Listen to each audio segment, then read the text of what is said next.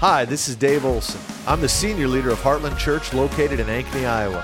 I hope the following message challenges, encourages, and ultimately changes you. Thanks for joining us.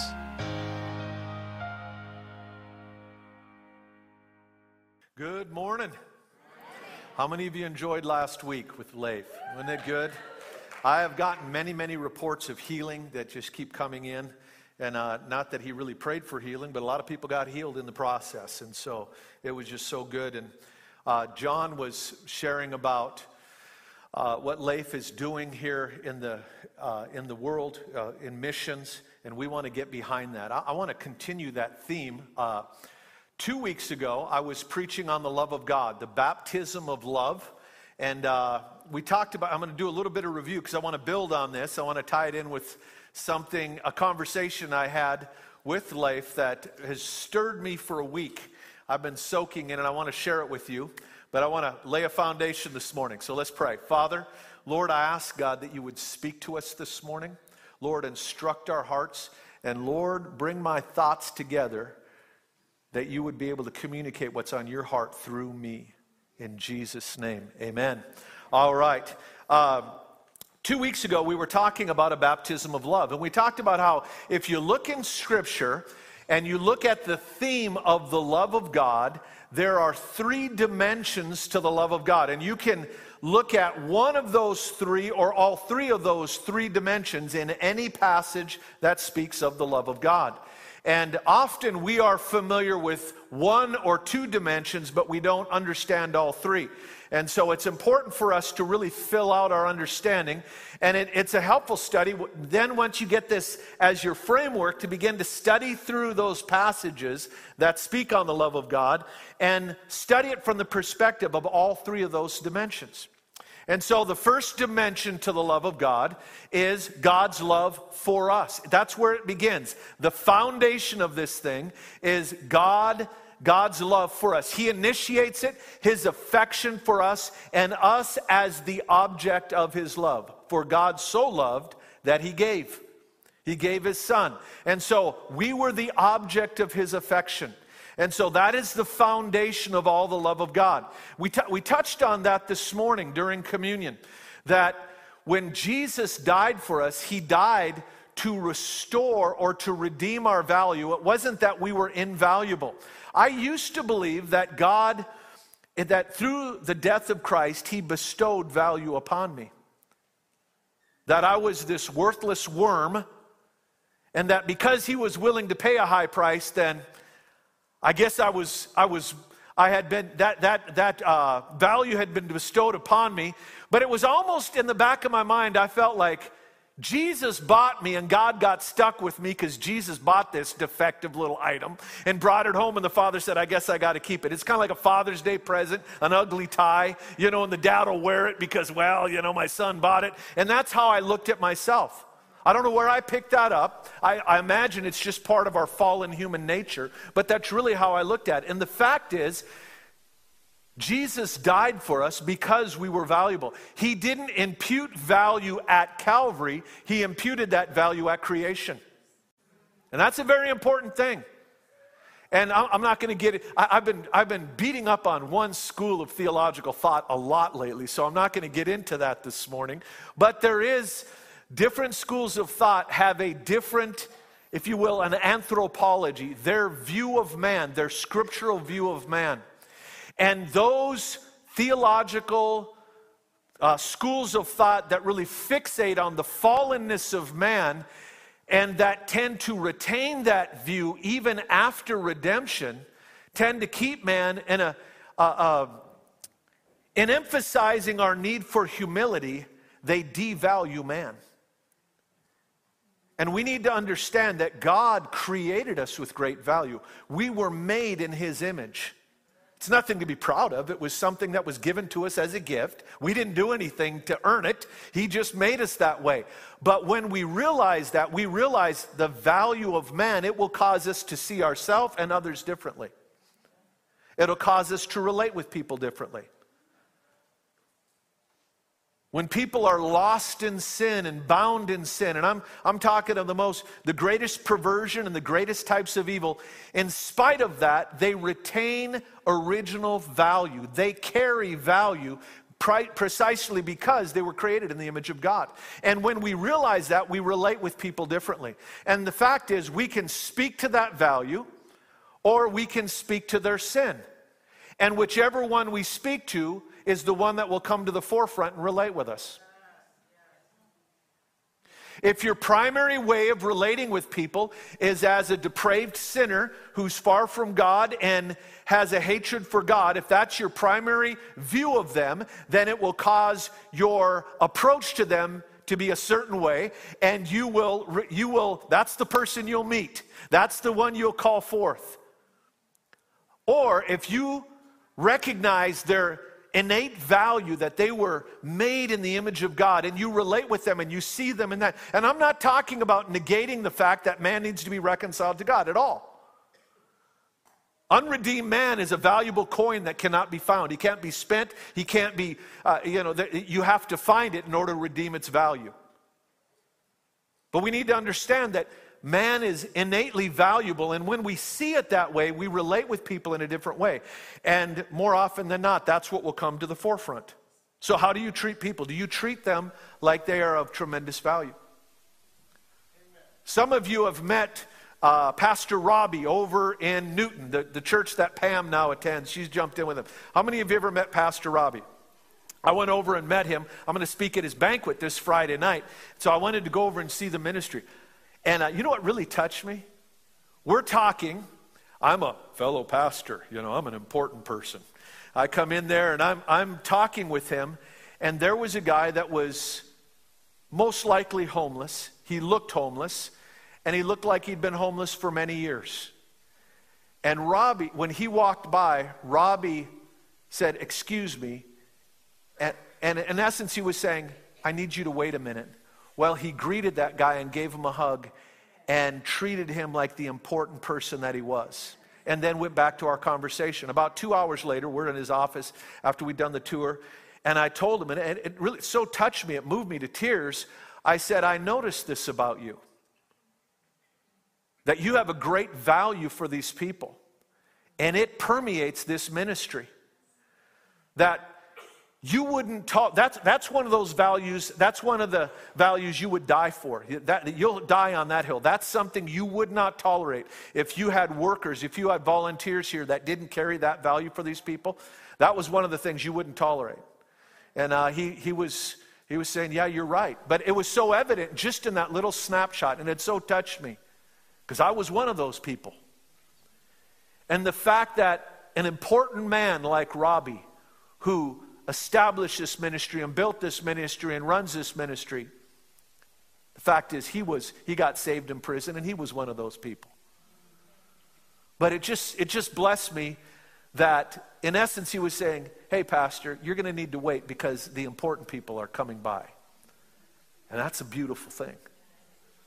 See, that's a different perspective seeing the value in people. And that really comes from our biblical anthropology and our view of redemption and creation and all of that. Again, your theology matters. And so your belief will determine your behavior. So we need to make sure our belief is right. And so, this whole thing of the love of God with us as the object of God's affection that is the foundational facet of God's love. The first dimension, the foundational. And if you don't get that, you'll never be able to walk in the others. You can try to manufacture it and you can try to be loving. Good luck on that. If you only can, the only thing you can give is what you receive. And if you are not feeding off the love of God for you, you'll never be able to flow in the love of God through you. You'll have a limited, you have a limited uh, reserve of human affection and human compassion. There is such a thing called compassion fatigue. You ever had that happen? Where, you know, you've reached your limits, and if Jesus doesn't step in, they're not going to get something nice. And so we need to be flowing from the love of God. We need to be feeding off of that. And so the first dimension, the foundation of love, is the love of God for us, and it bestows that, that value upon us. We have been separated from our value, not from God's perspective, but in our own hearts and minds. But, but when we're separated from the love of God and when we encounter His love, it imparts that value, it restores, it, it validates our original value. And it's a beautiful thing. That is the foundation. Jesus loves you. I want to say it was Karl Barth, the great theologian. One, someone asked him one time, what, what is the greatest theological thought you ever discovered? In all of your studies, he wrote volumes of theological studies. And he began to sing, Jesus loves me, this I know, for the Bible tells me so. That is the greatest theological thought. And if you don't have that, you don't have the foundation upon which to build everything else. That's why we need a revelation of his love. But when that happens, we move into an, the, the second dimension when we really become rooted and established in His love for us. It births a reciprocal love back for Him. Scripture is very clear. We love Him. Why? Because He first loved us. When I encounter the love of God, I can't help but love Him back. It is God has wired all of us in such a way we can't help ourselves. I think I probably touched on this two weeks ago, but that is a very feminine expression. It is in that sense in which we are the bride of Christ. You know, the Bible never tells a wife to love her husband. That bum you out, guys? You can't pull that one, although the Bible says you have to. No, it says, Husbands, love your wife. Why? Because he knows that he wired women in such a way that if you love her, she will not be able to help but love you back.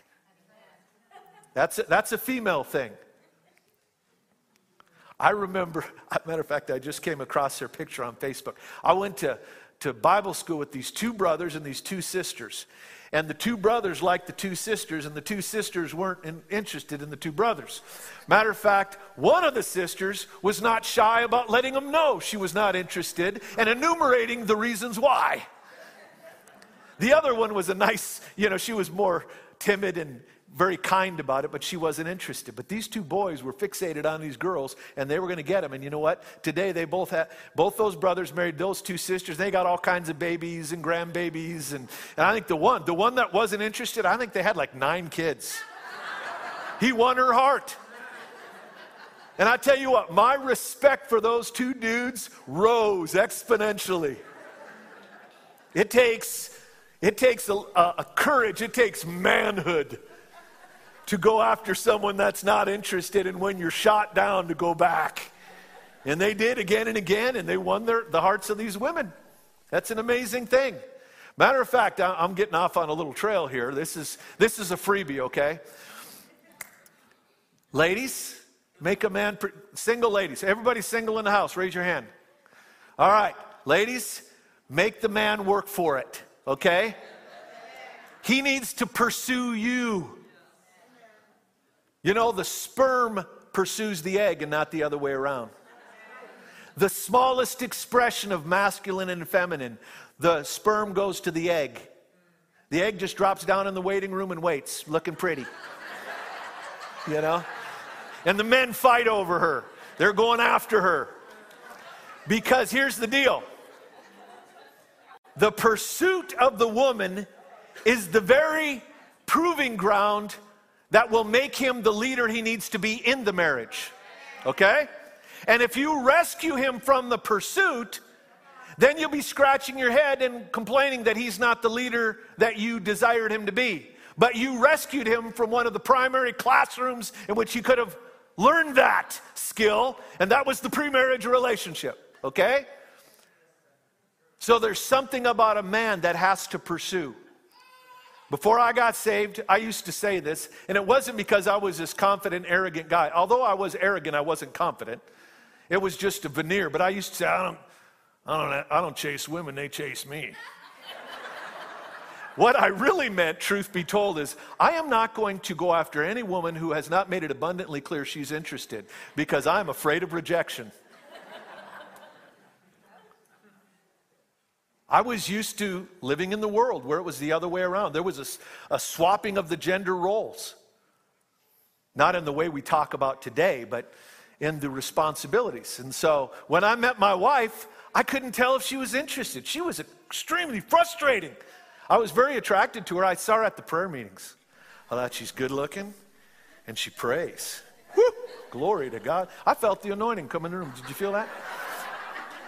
So I thought that's, and, and the Lord actually spoke to me. He told me, He said, That's your wife. Treat her like she deserves. And I thought, Well, I probably ought to get to know her. That would probably be a prerequisite to a good marriage. And I started hanging around her, but I couldn't tell if she was interested. The only encouragement I had is she did this very rare thing. She laughed at my jokes. It was a rare thing. But I would, I would hang around her, and, and it was like the only way she would serve me any encouragement is I had to hit the ball over the net and she'd return it. Then I was like, Your turn. She'd just stand there with her racket. She's only returning balls, she's not serving them. And it was good for me because it, it made me deal with some of those issues of my heart. Now, how we got into this, I don't know. This is more of a, this is more of a Valentine's message. But anyway, uh, the fact is, I won her heart because I pursued her. I put myself out on a limb again and again. She, I, I, had no idea if she was interested until I told her I was interested in her. And to my great relief, she, was, she returned the ball. and then I waited, and she didn't hit me another one. So here's the deal the foundation is the love of God. We need to reel that one in. Okay, get back to our original message. The foundation is we are the object of his affection. The second dimension of the love of God is that we enter into the love affair in the Godhead. The, the, the affection the Father has for the Son, the Son has for the Spirit, the Spirit has for the Father. They're always deferring to one another. The Father glorifies the Son. The Son sent the Spirit. The Spirit turns us back to the Father, and there's this circle of life. And we enter into the love the Father has for the Son because we get a revelation of Him. And once you see Him for who He is, it's like the old 50s song to know, know, know Him is to love, love, love Him. You can't help but love Him. When you see His love for you, it will birth that affection for Him the secret of living the holy life, if you want to live in holiness, the number one key is to get a revelation of his love for you. See, we put this thing around, we think, well, if I'll start behaving, then God will love me more. As if we're going to earn his love and then he's going to give us the affection because of our performance when in actuality, you'll never be able to truly perform. You'll never be able to live the Christian life without a revelation of His love. Because it's not you doing it anyway. It's not you trying to imitate Christ, it's you participating in Him. And the way that happens is when you get a revelation of His love, it births a, res- a reciprocal response. You can't help but love Him. And then you don't want to hurt His heart. Jesus put it this way if you love me, you will obey my commandments. We tend to look at that as some kind of negative thing. Oh man, he's calling me on the carpet. You know, if you really love me. No, what he's saying is if you love me, obedience will begin to flow from your heart. And so it's not about white knuckling it to prove your love. It's about getting a revelation of his love for you that will burn this, burst this corresponding eruption of affection towards him, and it will cause you to live the holy life. So, God's love, you as the object of His affection, His love for you, is the taproot of the Christian life. And if you're struggling in your Christian life, if you're struggling with faith, faith works by love. Galatians very clear. So get a revelation of his love. If you're struggling with obedience, obedience comes out of love. Get a revelation of his love, which will birth a love in you, and you will enter into this affection. So the first the first dimension of the love of God is the love of God coming towards you, and you are the object of His affection. And you just kind of marinate in that for a while. And it will cause this, this thing to begin to erupt in you, and you enter into the love of God for His Son and the Son for the Father. You begin to have a love for Him. And all of a sudden, those things begin to fall off. Those things you once struggled with, you find yourself tempted, but I don't want to hurt His heart. I, am not going to do those things anymore because I don't want to hurt the heart of the one who loved me so well. And it gives you the strength to walk away from temptation. But there is a third dimension of love. It's love maturing. These are progressive dimensions. And too often we preach the last one without the foundation of the first one, and we find ourselves struggling. The third dimension of the love of God is we pick up His love for others. We begin to care about the things He cares about. We begin to adopt His value system. I said a couple weeks ago, I was going to say, I said jokingly. It really wasn't jokingly. I really do care about furniture now. If I would have never got married, I could have cared less. You could have put a, a bucket in the middle of the room, and as long as I had a TV, I'd have been good. But now I care about lamps and rugs. Why? Because my wife, she, she'll send them to me all the time. Just this morning, look at this fireplace. Oh, emoji. Nice, nice. Hug, kisses. You know, oh, boop, send. You know. Why do I do that? Because she loves him and I love her. So I just, I want to make her happy. You got to see what she has me doing to our laundry room. I'm going to post some pictures when I'm done. But I've created a whole wall of cabinetry. So she has this, be- I'm going to wallpaper our laundry room. I'm probably going to put a chandelier in there. I'm telling you what. She's going to have to get dressed up in the pearls and black dress just to go do the laundry. I could really care less, except that she cares. And so I've tackled this project. It's the same way with the love of God. When we, when we love Him, we love what He loves, and we begin to pick up His burden, and we become one with that thing. We, we become incarnate in the burden. We, we become a living expression of that thing. This is love matured. We pick up His mission, we care about what He cares about. The things that break his heart now begin to break ours. I think Leif mentioned the, uh, the mullah, that, the, the well known mullah in the country that he was in. And this guy had that encounter with the Lord. Did he, he share about that? And he said, the guy went back home and he called Leif. He said, I see brokenness everywhere. He had an encounter with the love of God. And he said, I see brokenness everywhere. He had lived in his country his whole life and didn't see brokenness everywhere. But suddenly he encountered God. Kind of unclear even where the lines are, where his surrender is, where what, what his revelation is, but just encountering him, all of a sudden he began to see brokenness. Why? Because he encountered the one who loves humanity, and all of a sudden his eyes were open to the needs of humanity. When we really know him, all of a sudden we take on his mission. We literally are freed from our own self centeredness. We become disentangled from those things that serve us, and we begin to, this sacrificial thing, this willingness to sacrifice for His purposes begins to overtake us. And I want to tell you, that's when life really begins to be lived. Up until that time, life, when we live for ourselves, life is boring. We really are boring people. When it's all about us, what a boring. But it's when we pick up his desires, his needs, er, er, his, er, seeing the needs that move his heart. God has no needs. You, you understand what I'm saying? And so we become captured by him, by what he's saying. So I, I lay all that out there to say, uh, we had a conversation after church Sunday, and Leif was talking about, he went into this, one of the, the countries that's very you know, closed in most people's minds to the gospel. It's just uh, one of those places. And, and he had this, this deep burden to go in this one area that has not been touched by the gospel in a thousand years. And he said he just he wanted to go in and see the gospel make an impact in that area. And so he raised tens of thousands of dollars. I mean a boatload of money. And then he got to the airport and they said you can't go there we're shut down all flights. He said, Well, can I get a flight to the, a country near there? No, you're just trying to get in there. So he ended up having to buy a, a, a, a vacation package just to get into the. other. He's spending all this money trying to get in because this thing's burning in him. He's got, because there's this thing, this challenge to the gospel. For a thousand years, there's been this stronghold in the earth, and everybody that lives under that dome has, has not been able to be reached by the gospel, and he's got this thing burning in him.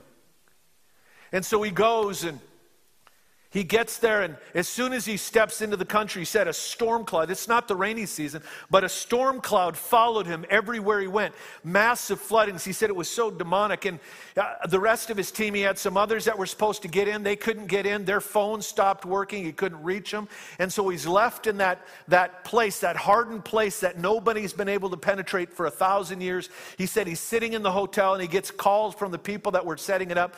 They said, we're going to have to cancel the whole thing. Everything's flooded. We can't do it. And he said he just broke down. He's just weeping, just devastated, and just heartbroken. He thought, you know, he's so wanting to see this thing break through.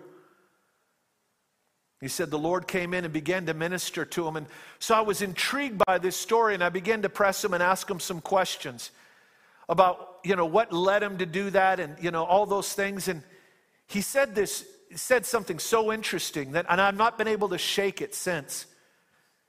He said, I don't know if I can put it into words. He said, it, it wasn't necessarily that God was calling me, because he told his family goodbye. He thought he was going to die on this trip.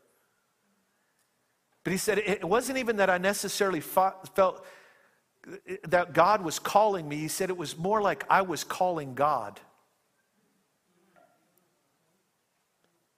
And it was like he was, you know, kind of just thinking it through as he was saying it. Man, I haven't been able to shake that ever since. I believe it's this last expression of his love. Where we pick up a burden God has. It's no longer that he has to give us an assignment. It's not that we're doing it out of calling and obligation and obedience. We do it out of a burden. And we don't even need God to tell us. We see what breaks his heart and we tackle it before he, he moves on our heart. And I just began to think about this thing. It's like we make a big deal out of the apostolic call in our stream, and rightly so. The word apostle means sent one. It means God puts grace on somebody and sends them into a place to create breakthrough for the kingdom and lay foundations a foundation for the gospel, a foundation for the kingdom. That's one dimension of apostolic ministry. And the word itself literally means sent one. But I think there's a higher calling than apostolic ministry, and that is intercessory ministry. And what I mean by that is this in apostolic ministry, you're called and you're sent. But in intercessory ministry, you're doing the calling. You're willing to go into that place and identify with that need. And it really goes back to what I saw a couple of weeks ago. I shared with, I shared with you a couple of weeks ago. We were in prayer on a Thursday morning, and uh, there was some things I, I saw the Lord do it is we were praying and just crying out to the Lord. And all of a sudden, I saw this picture of a human heart. And I saw the Lord reach into the heart. And there was this black, like, stand, if you will. It was just like a little, little black stand. And there were slots evenly cut out in the stand. And there were silver bars stacked neatly in a row. And all of them were on their end. They were about about this big. They looked like plates for printing currency. And they were about two inches thick and they were solid silver. I, it wasn't the Lord said anything, but I just knew all of this when I saw it. And I couldn't see what they were, they were, but I could tell these were valuable bars of silver. They looked like plates for printing currency. And I knew as soon as I saw them, I said, oh, it's a value system. Later on, I looked up, the, you know, in that, that uh, on Google, that great theological warehouse, you know, uh, scripture or prophetic meaning of silver, and it said it, it represents value. I'm thinking, yeah, it does. I can tell you that from what I saw. And I knew the first bar, as I saw the Lord reach in this heart, he was going to, he picked up the first bar. And I knew it. It's not that I could read it, it's not that he said anything. It's just I knew. Written over it was our own personal safety. And then he grabbed the second bar, and the second bar had written over it his purposes. And I watched him take the first bar and move it in the second position and the second bar into the primary position. And so now the primary drive in the value system of that heart was his purposes. And our own personal safety took second place. And I knew it was a, a process the Lord was inviting us into as a people. And I'm telling you this morning that a revelation of his love in moving through love, in maturing love, in going through these different dimensions and, and allowing it to impact our hearts. So God does a work so we come out the other side that we really do live from that position, that the thing that burns in our life the most is his purposes, and our own personal safety takes second seat to that. That's what God's inviting us into. There's this sacrificial dimension to love that he is there's an open invitation to us. And I want us to keep pressing in for that and keep praying and keep asking because that's not something we can work up. This is something, in order to side against your own safety for a higher purpose, it takes supernatural love. A father will dodge in front of a bullet for his family. But he won't just do it for anybody because there's this innate drive to protect ourselves. And it's the love that he has for his family that will cause him to just out of a reaction jump in the, the place of a bullet to protect his family. And God wants to give us that type of love. He wants to embed that in us so that we will do his purposes regardless of the cost. I've been soaking in Isaiah chapter 6 all week. Leif spoke on it last weekend, and I just, when, when we have someone that comes in and speaks on a passage, I like to kind of just keep meditating on that over the next week and see what more I can get out of it. I, I believe the people we bring in hear from the Lord and deliver us a word, so I want to make sure I'm getting everything out of it. And I was just struck by this scene of Isaiah. He was given access to the throne room, and and first, he, when, he, when he goes in, it says, In the year that Uzziah died, I saw the Lord. And by the way, I don't know if you recognize it, but it seemed as though Leif was bumping up against the present political climate. There's a lot of disillusionment. Some would lay it at Biden's feet, some would lay it at Trump's feet. But the fact is, a lot of people's hopes have died. In the king, in the year that King Uzziah died, King Uzziah was a man who, in whom the political hopes and the religious hopes of a nation were invested. And regardless of the side of the aisle that you're on, we know that there's a lot of chaos going on in our nation. And regardless of who you pointed at, I'm telling you, God is shaking things so we don't put our hope in man. And there's a prophetic element to that seen in Isaiah 6 that right now we're ripe for a revelation of who He is. We're ripe to be invited into the throne room and see Him high and lifted up and His train fill the temple. And so Isaiah goes in and man, he's undone. But then the, the angel comes with the coal off the altar and touches his lips. And then he hears the Lord say, Who will go for us? Whom can I send? And it struck me, it's like Isaiah, Isaiah's like a silent guest in the boardroom. It's like you can come in, but he's not partaking of this meeting. He's just looking in. And this guy who moments earlier thought, I'm about to melt into, I'm about to just divide, you know, just be reduced to dust. He's so struck with fear at seeing the Lord for who he is. Now is stepping forward to volunteer to do something. I mean, you want to talk about a turn of events. But what happened is he heard the heart of God. There was this, this expression out of God's heart, just this desire. Who can we send? Who will go for us? And Isaiah steps forward and says, Here I am, send me. He volunteers, he puts himself forward. And what we call Isaiah's call, in one sense, wasn't even a call, it was a volunteer. He put himself out there. And what I'm saying is this that there's a place in God where we get hooked by his heart. that God no longer has to call us, that we're not like soldiers waiting for the next order, but we're sons and daughters. We're just looking for the next need that we know would move His heart, and we get there first, and we're calling Him to it.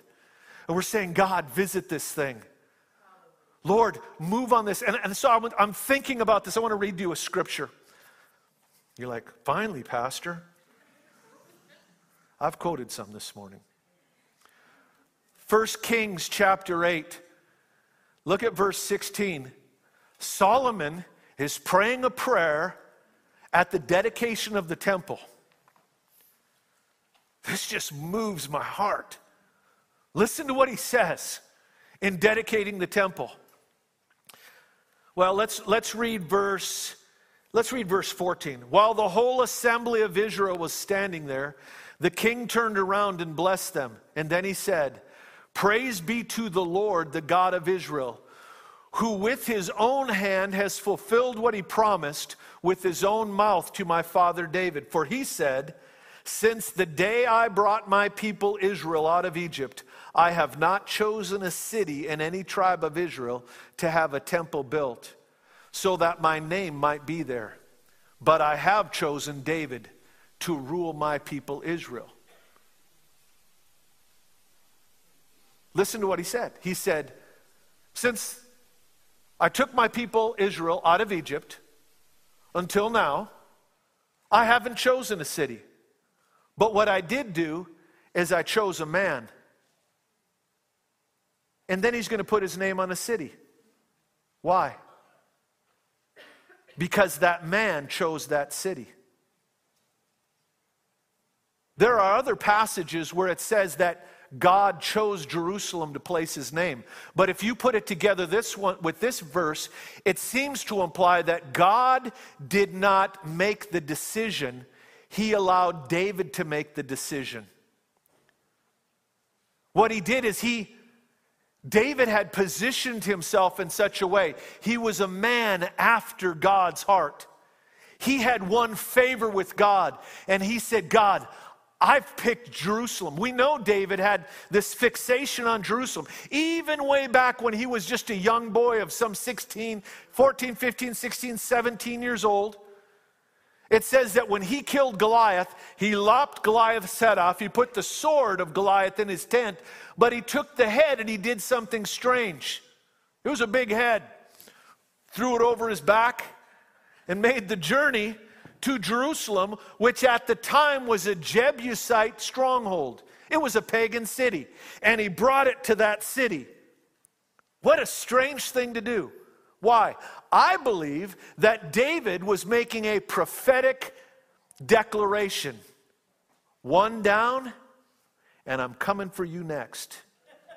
Because he understood the value of this city, because there was this prophetic history that it was once the seat of the great priest Melchizedek, a priest king. And David understood. Nobody else had this revelation. Moses understood that, pre, that Melchizedek was a priest of the Most High God. But in Moses' mind, we have no reason to believe that Moses recognized him anything other than a one off anomaly that somehow he was a priest of God and he wasn't a Jew. But David in Psalm 110 refers to the order of Melchizedek. And so David had this revelation hey, there's another way in.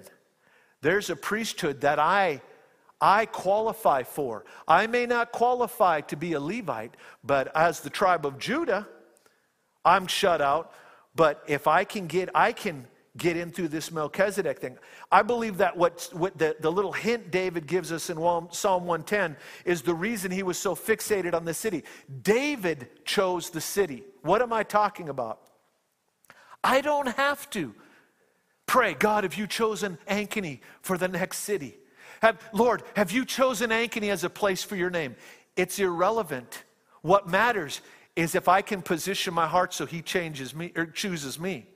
If I can posture my heart that I have favor with him, then I can leverage my favor for this city. I can paint a big bullseye on my chest and lay across the city in intercession and cry out, Come, Lord, come. I don't have to be called, I can call him because I'm moved by what moves him and it's a higher place. And so often we relate with God out of this, oh God, this person's called, and am I called? And, uh, and that's great. That's, there's, there's place for that in Scripture. That is part of the narrative of Scripture, that God will place his hand on a man or a woman and send them through apostolic authority or uh, pastoral authority or whatever. He'll call them, he'll place his hand upon them. But I'm telling you, there's something higher and something deeper in God. And that is when we call Him.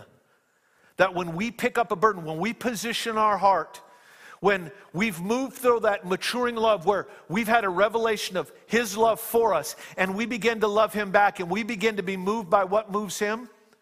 The passage in Isaiah, you know what the cherubim say? His glory fills the earth. You want to know how God's glory is supposed to fill the earth? Through sons and daughters who scatter across the earth. And that we call his glory up, that resident glory out of the ground. We call his glory down. God is looking for people who will catch a burden for what moves him. And they're not waiting for some command like they're a soldier but they're already on it because they're a son and a daughter, and they know that moves the heart of God.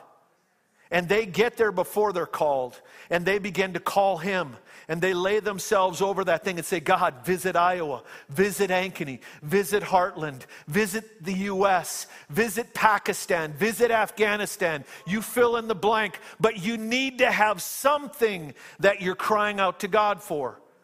And if you don't, if there's not something that's moving you where you're laying yourself over that and calling Him to that thing, you haven't stepped into that last phase, that last dimension of love. You can be a believer, you can really know you're loved, and you can love Him back. But there's this added dimension where we begin to care about what He cares about to the point where we'll leverage who we are and our favor We'll give and we'll go. We'll lay our life down for those things. And that's what God's wanting to put in us. That's that what I saw when God began to move those silver bars. The Lord is wanting to put within us a sacrificial heart that will give and go to what moves his heart. You look at the apostle Paul. The apostle Paul was an apostle, a sent one. He had a call two of specific people group, a very large one. Anybody that was not of Jewish blood. he was an apostle to the Gentiles. His apostolic call was for the Gentiles.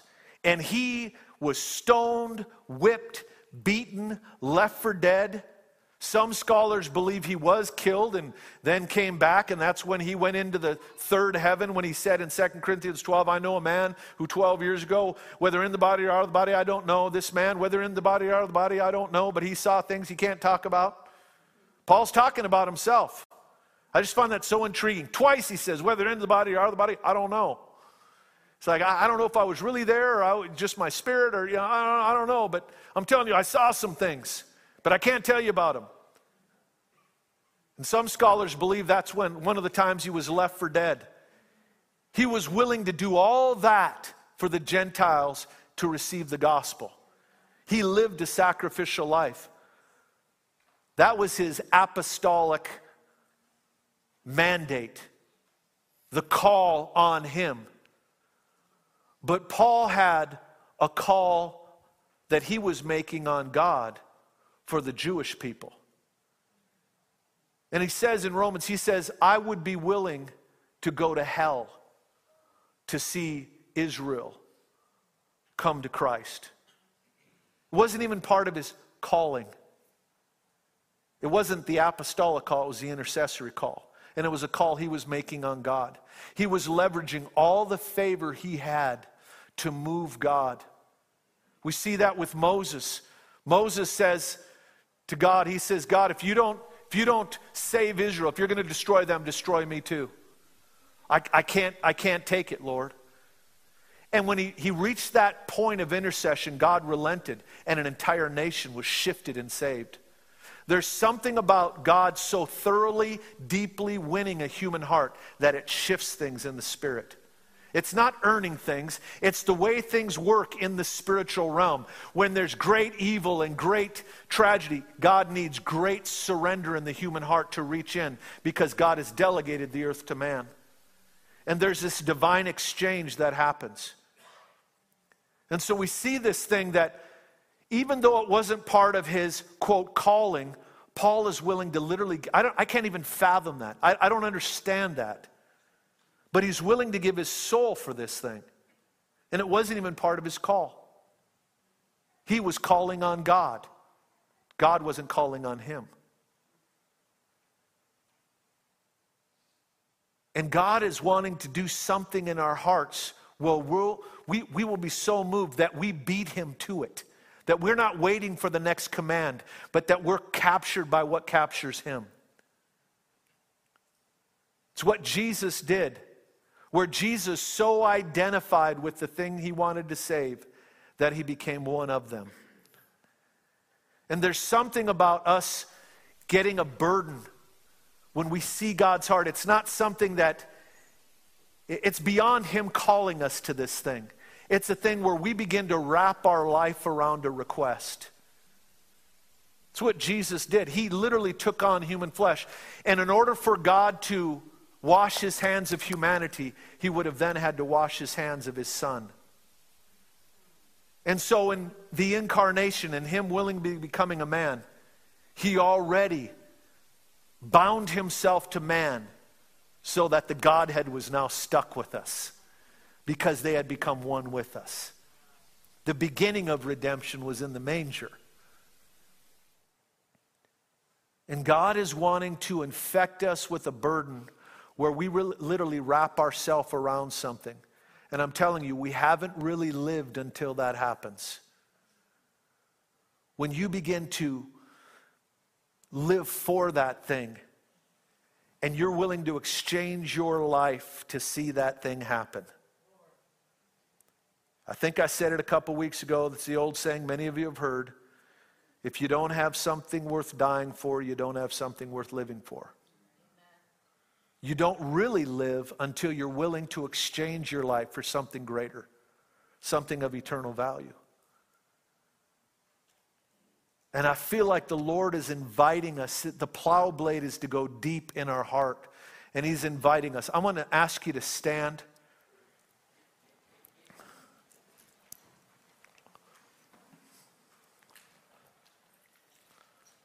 I just want to invite the Holy Spirit to come once again and just do a work in our hearts. Let's ask Him to go deep in our hearts. I believe the Lord wants to give some of you a call. He wants to give you some orders on the next thing. And then I believe some of you, He just wants to highlight, just like He did with, with Isaiah. He just said, Man, I wish I had someone to go. I was thinking this week about David when he was in the cave of Adullam. And he says, Man, I wish I had a drink from the, the well at Bethlehem. And three of his guys heard that. It wasn't even a command, it was just a desire, a sigh, an afterthought.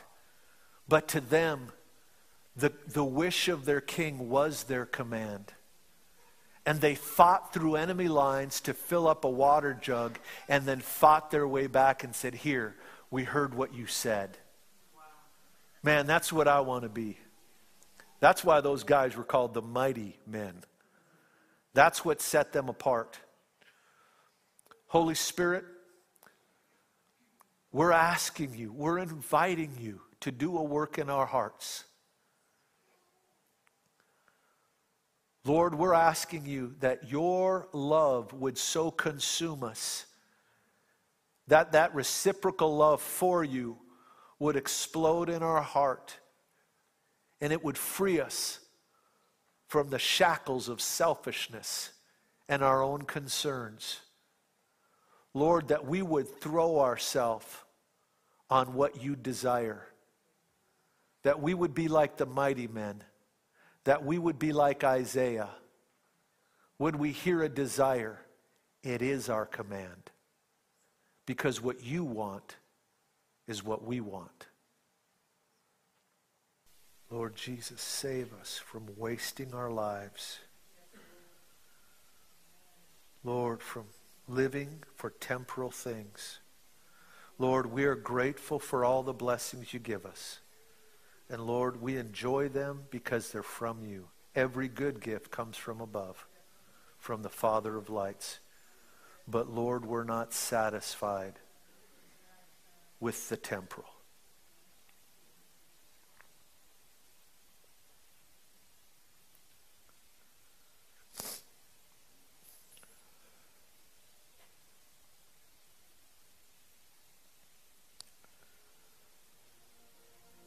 We're asking to do you to do what we cannot do for ourselves.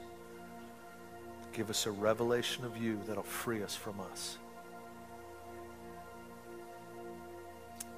Hallelujah. Jesus.